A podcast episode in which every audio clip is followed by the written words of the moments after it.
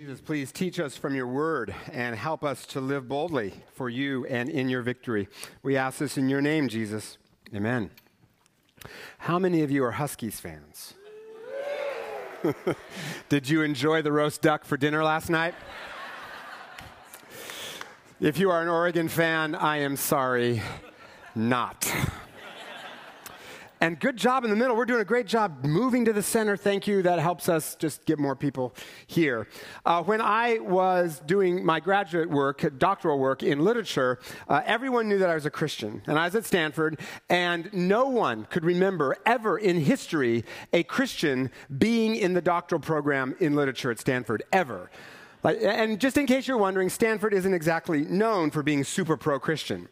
Right? And one time I was talking to a professor and he said, You know, it's just embarrassing that we let you in. I mean, like, what's a Christian doing here? And he said, My only comfort is that no university is ever going to hire you. I mean, maybe SMU, but not a real school. Whoa. Like, back off, dude. Right? But many of you work in a similar environment, right? You're in a similar place. I talked to a group of high school students who said that even in a Christian school, even in a Christian school, you can feel kind of odd talking about Jesus. It's just taboo. We have friends, coworkers, family members who sneer at our faith.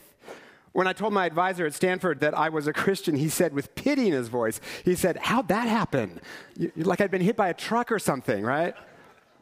Are you ever sometimes a little embarrassed to have people know that you're a Christian or that you go to church? Do you ever kind of hide the fact, you know, kind of you know, downplay it at school or, or at work? Now, for me, I don't have a choice, right? Like, my career gives me away.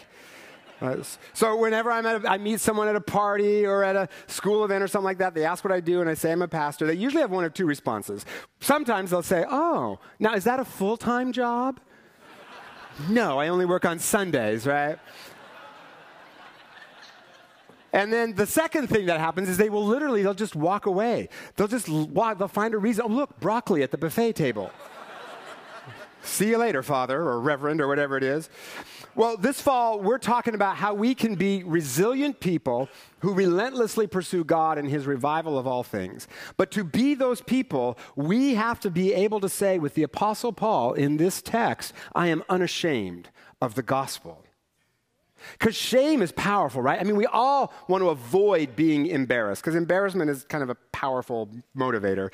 A few weeks ago, I mentioned Snapchat in a sermon, and my daughter was horrified, okay? Because Snapchat is used mostly by high school students and whatnot. My daughter was horrified. She said, That's just the kind of thing old people say when they're trying to be cool. Like, oh man, I, you know, I know what Snapchat is. That's not why I used it. And she said, Oh, it's just embarrassing. And then my wife said, Yeah, I cringed a little too. So now sometimes just to bug my daughter, I'll say, Are you looking at the chat snap? With the definite article to sound extra clueless, right? It's like saying, according to the Google. So now I'm embarrassed. You got that way better than they did over there, by the way.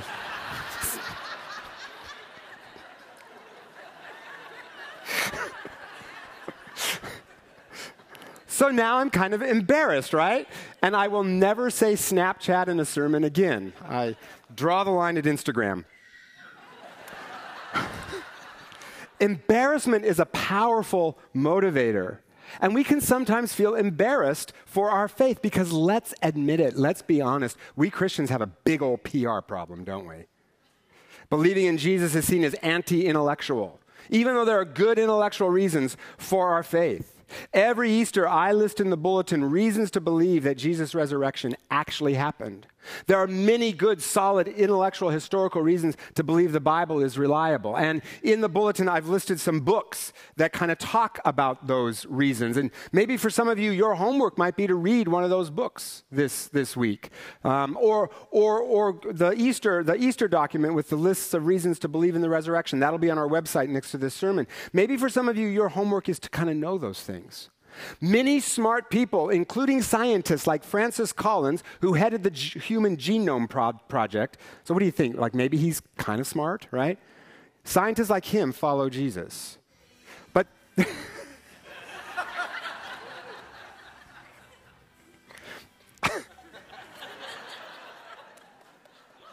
I'm not dancing no matter what music you put up. Are we good? All right. Where was I? All right. Smart people follow Jesus. But still, we are seen as kind of anti science, bigoted, judgmental people, and in some ways, deservedly so, because some of our brothers and sisters in Christ display some of those characteristics. I prefer to think of them as our second cousins in Christ. Right? And the media aids and abets it, right? They, the media has this tendency to scour the country and find the dumbest Christian in America, right? And then put the microphone in front of his face and then take the dumbest 15 second soundbite, and that's what makes the news, right? And, and what bugs me about that is I've been interviewed by the media lots of times, so. well, the Apostle Paul faced a similar PR problem when he wrote his letter to Christians in Rome. See, Rome was a very sophisticated city long history of scientists and philosophers. They had concrete that could dry underwater. The arch, they had medicine, they had ice cream, right? The emperor would send slaves to run ice down from the Alps, and slaves usually died of exhaustion, but the emperor had his ice cream. Right? Super sophisticated, very, very proud of their scientific and technological achievements. And Christians had a reputation of being unsophisticated, kind of stupid people, or worse, cannibals, because at communion they ate the body and blood of Christ.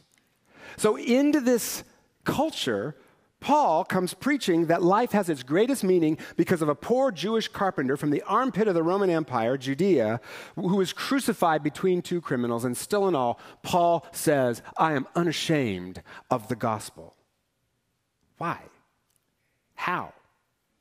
And what does it tell us about how we can be unashamed? Not obnoxious people pushing our religion on people, not that. When we lived in California, we lived next door to the church where I worked. And so whenever religious groups would come door to door to our house, my wife always had this great line. She, would say, she'd say, look, my husband works at that church right there next door. So we're not just talking conversion here. We're talking career change. Like, worked like a charm. They always left, right? So not pushy like that, but unashamed, proud to follow Jesus. How? Well, the first step is we got to know the power of the gospel. Paul says, I am not ashamed of the gospel because it is the power of God that brings salvation to everyone who believes. The word gospel means good news. So if talking about Jesus is hard for you, maybe it's because the news you're bringing isn't good. And the Greek there for salvation does not just mean going to heaven when we die, it means the restoration and the renewal of all things right here on earth. That's good news. In his letter to Timothy, Paul says something similar. He says, Do not be ashamed of the testimony about our Lord. And then he goes on to say that the gospel has power to do two things. So here's some subpoints, okay? Two things. First, he says, Jesus has saved us and called us to a holy life, not because of anything we have done, but because of his own purpose and grace. So the first power of the gospel is it transforms people.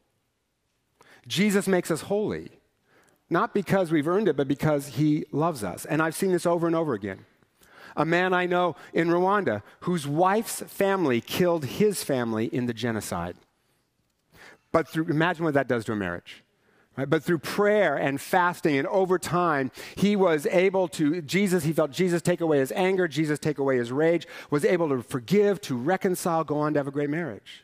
I know Eastsiders who have longed for a bigger thing in life, a bigger adventure, and have found it by mentoring kids or by helping the poor in Jesus' name. Prisoners I have met who, when they discover the God who loved them enough to die for them, become model prisoners, leading Bible studies in the jail, asking forgiveness from those they hurt, making restitution for their crimes. Jesus makes sleepy people wake up, lukewarm people warm up, dishonest people fess up, angry people make up, down and out people move up, gossip shut up, and soldiers for Jesus stand up and no, I am not ashamed of my Lord who can do all of that. Paul says, I am not ashamed of the gospel, for it is the power of God for the, for the salvation of who? Special people, religious people, good people, nice people, everyone. Okay, this is scandalous. Because at the time, the religious people of Jesus' day thought they were the only ones that could be saved. With Jesus, you don't have to be born in the right caste. You don't have to do a lot of religious rituals. You don't even have to be good. You just need to know that you can't get good on your own and reach out to Jesus, however much of him you know, and he will forgive your sins because he died to pay the penalty for them, and he will change you. Every other religion says you have to do a lot of good deeds to make up for your bad deeds. Only Jesus, only Jesus says, I love you just the way you are, not as you should be, and I will help you become everything that you can be. I am not ashamed of a Lord who does that. The second power of the gospel is that Jesus brings dead things to life. Paul says Jesus has destroyed death and brought life and immortality to light. Sin kills everything. Sin can kill a marriage, but Jesus can make it whole again. I've told you dozens of stories of healed marriages. Sin can kill our passion for life. Jesus can rekindle it and give us an adventure. Jesus brings dead things back to life. The first step in being part of the fellowship of the unashamed is to know the power of the gospel. The second step is to change the reputation of Jesus. Paul says, I am not ashamed because I know whom I have believed. See, he's not embarrassed because it's not Paul he's asking people to follow, it's Jesus. I think sometimes we get embarrassed about our faith because we're worried about how it reflects on us. But if it's Jesus that we point to, then and people reject him, they're not rejecting us, they're rejecting him. It's not about us. But what I have found is that when people actually get to know the real Jesus, not the stereotype, but the real Jesus, they actually kind of like him. So we have to change the reputation of Jesus because he's become synonymous with being judgmental or boring or lots of stuff. I remember a colleague of mine in graduate school once said to me, I've always thought that Christians are like circus freaks, but you seem kind of normal. Victory, right? Like, yes, I'm changing the reputation of Jesus. So maybe your homework this week would be to pray about ways that you can change the reputation of Jesus by those around you simply by how you live. By doing those things that provoke the question, the answer to which can only be Jesus. The real Jesus who showed grace to and even socialized with white collar criminals who took from the poor to enrich their own selves, and he transformed them into generous people. He was friends with terrorists who used violence to accomplish their political purposes and taught them to overcome evil with good. He showed grace to prostitutes and thieves, and when they experienced God's love, they left that way of life behind them. Even Roman centurions, agents of a foreign colonial European power that was oppressing, raping, uh, stealing, all kinds of stuff to the Jews, even to them, Jesus showed grace and transformed them. But when fussy religious people got upset about their traditions changing, Jesus blasted them and told them they were on a course straight to hell. I like that guy. He was the first in history to tell people of different races to be reconciled, told his followers to seek justice for the oppressed, advocate for the immigrant, the orphan, the widow, people who have no voice. He comforted the brokenhearted, befriended the lonely. He healed the sick and the lame. He conquered death so that we don't have to be afraid because even when we die, we're going to rise again. And he is coming back someday to dry every tear, mend every broken heart, and make all things new. Radical, counterculture, blasting the up and in, empowering the down and out, having having no tolerance for religiosity or churchy churchianity, but passionately bringing up there, down here, and he calls his followers to do the same. That's my Savior. That's my Lord, and of him I am unashamed, for I know whom I have believed. Know the power of the gospel. They amen over there. So you got the Snapchat thing better? They got the amens down over there. So there you go. Thank you. Let's create rivalry between the worship services. That'll be healthy. know the power of the gospel, change the reputation of Jesus, and finally, to be unashamed, tell your story. See, a lot of times I think we're embarrassed about our faith because we think what we have to do is argue people into giving assent to a set of theological truth claims. False. That's the Enlightenment, all, which was all about reason and the mind and all that. And, and that's important because there are intellectual reasons to believe in Jesus. But it's so much more than that, it's personal. I remember one of my Stanford students giving his testimony. So, Stanford, very intellectual place. And he said what won him to Jesus was not propositional truth, but relational truth. And he wrote 2 plus 2 equals 4 on the whiteboard, and he said that's propositional truth. And then he drew a cross on the whiteboard, and he said that's relational truth. A God who loved me enough to die for me, and that's the God I want to follow. See, all the other gods issue demands do this, do that, do the other thing, and then maybe, maybe, maybe, maybe, maybe you'll be okay, maybe, but you won't ever really know. But in all of human history, philosophy, and religion, there is only one God who comes to serve, to suffer, and to die for his own creation. His name is Jesus. It is shockingly original. It is a complete outlier, which makes it either either wrong because nobody else is doing it, or makes it real and true and right because no human could cook up a story like this. Only God could. So, for some of you, maybe your homework this week is to figure out how to talk about Jesus in relational ways. Can I introduce you to the guy who's really changed a lot of my decisions, my heart, who's helped me in times of need? Can I, can I introduce you to my friend? See, the problem with us post Enlightenment Presbyterians, and I put myself there, is we equate spiritual growth with knowing more things. If the pastor just quotes some Greek and a little historical context and throw in some C.S. Lewis, now I've grown right? And that, th- those things are good, don't get me wrong, those things are good, and we provide them when they actually make a difference and change how we see the text. But they can also be dangerous because, as the Bible says, knowledge puffs up, but love builds up. Jesus didn't preach for knowledge. You don't see him parsing the Greek. He told stories because they're relational. In today's passage, Paul says, For in the gospel, a righteousness from God is revealed we tend to think of that as kind of transactional. Jesus died to pay the price for my sins, therefore God forgives me. Transaction, right? But the Greek, so here I'm going to use the Greek because it can be helpful. The construction of the Greek could also be translated more personally, more relationally. God personally righteouses his people, changes them by relating to them. It's relational, not transactional. And that's why I am not ashamed of my Lord who years ago sought me after I had screwed up so badly, ending high school with an abysmal GPA. You could not do that today and get into college. And then I rebelled against my parents, moved to Seattle with my girlfriend. Then that relationship fell apart. Can't think why. I don't know. We were 19, had dead end jobs. Where did we go wrong? Right? So then I started studying and reading about Christianity, not to accept it, but actually to disprove it and to win arguments with my Christian coworkers who I couldn't stand and were always getting on my nerves. But then slowly, against my will, I began to realize it made intellectual sense. It was not only intellectually possible, it was actually probable. And that was important because I didn't want to follow a lie. But what really got me was Jesus' heart of love. I remember one time in this when I'm reading all this stuff trying to disprove Christianity. I remember watching some terribly unsophisticated made for TV Jesus movie. So, you know, like not Oscar material, right? I mean, like Cheez Whiz. It was just so bad, right? And, and at the time I wore black. I was very sophisticated, you know, studied philosophy. But there I was sobbing at the idea of a God who loves me so much that he was willing to die for me. I was ashamed of my taste in movies but unashamed of Jesus.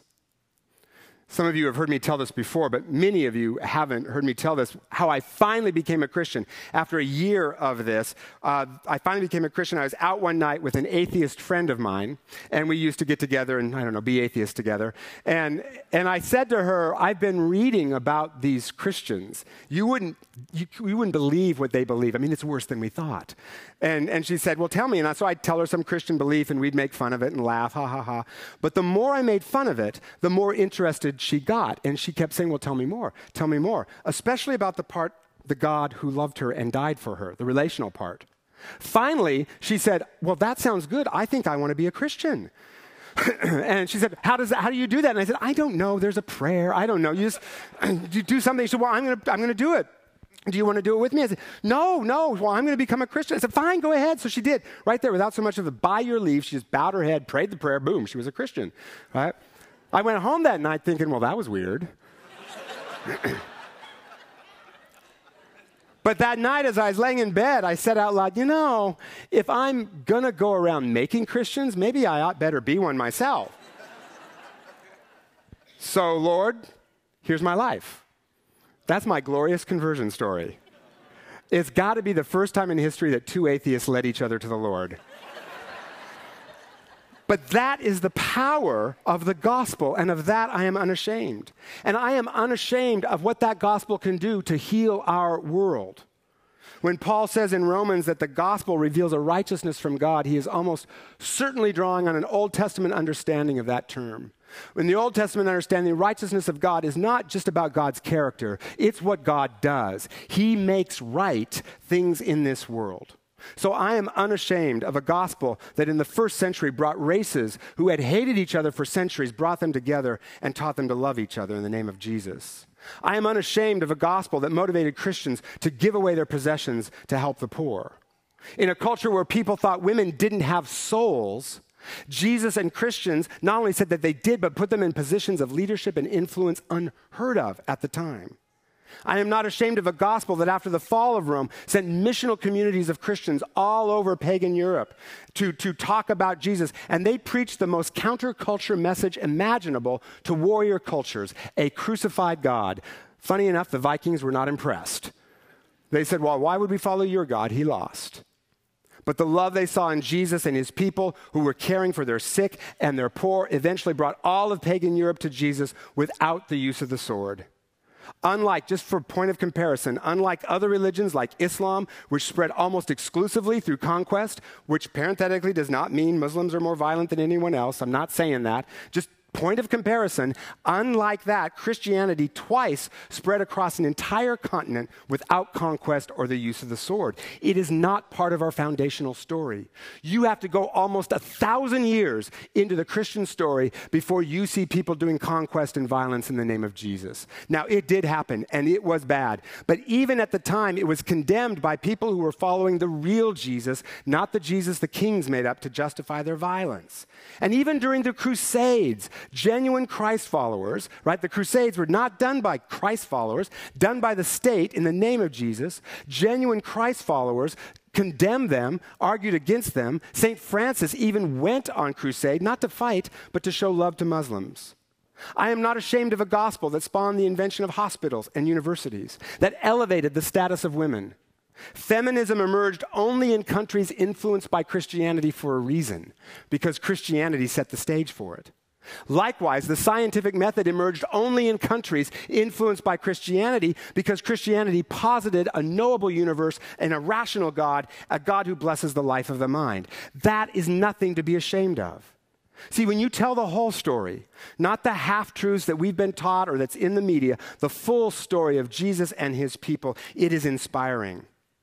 Whereas slavery has been part of every culture in every place, it was abolished first and most by Christians and in countries where Christian influence prevailed. Because the Bible is against slavery from start to finish. Slavery was condemned throughout the Middle Ages by popes and priests. Now, that doesn't excuse the sin of slavery in America, nor those who twisted scripture to justify it. That is inexcusable.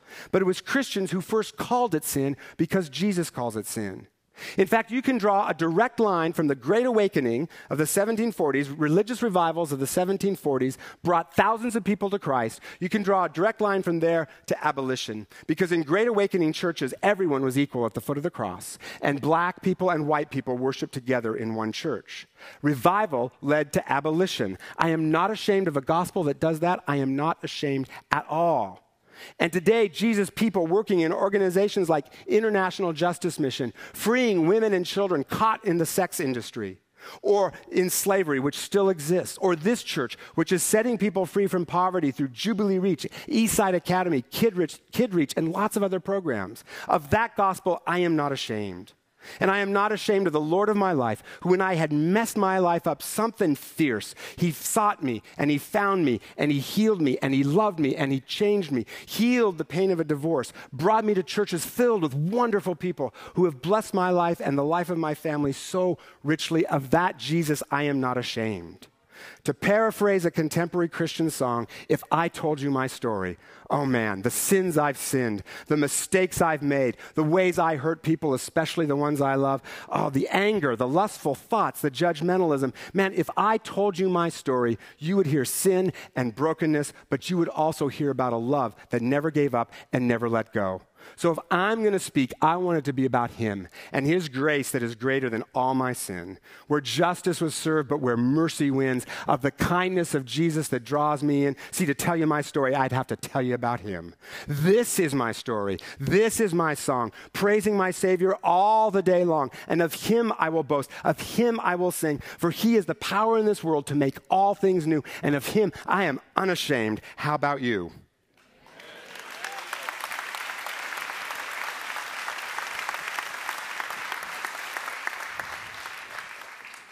So, Jesus, we are not ashamed of you because you are the power in this world to redeem and restore and heal and make all things new. And thank you for your story that continues today. And Lord, we pray that we be people who reflect who you are, that we do those things that provoke the question, the answer to which can only be Jesus. Lord, help us to live in those ways. Help us to be bold, not obnoxious, but bold, because we are so filled with your love that we just give it away. Thank you that you are a good, good God. All the time you are good. You are good all the time. In your name, Jesus, amen.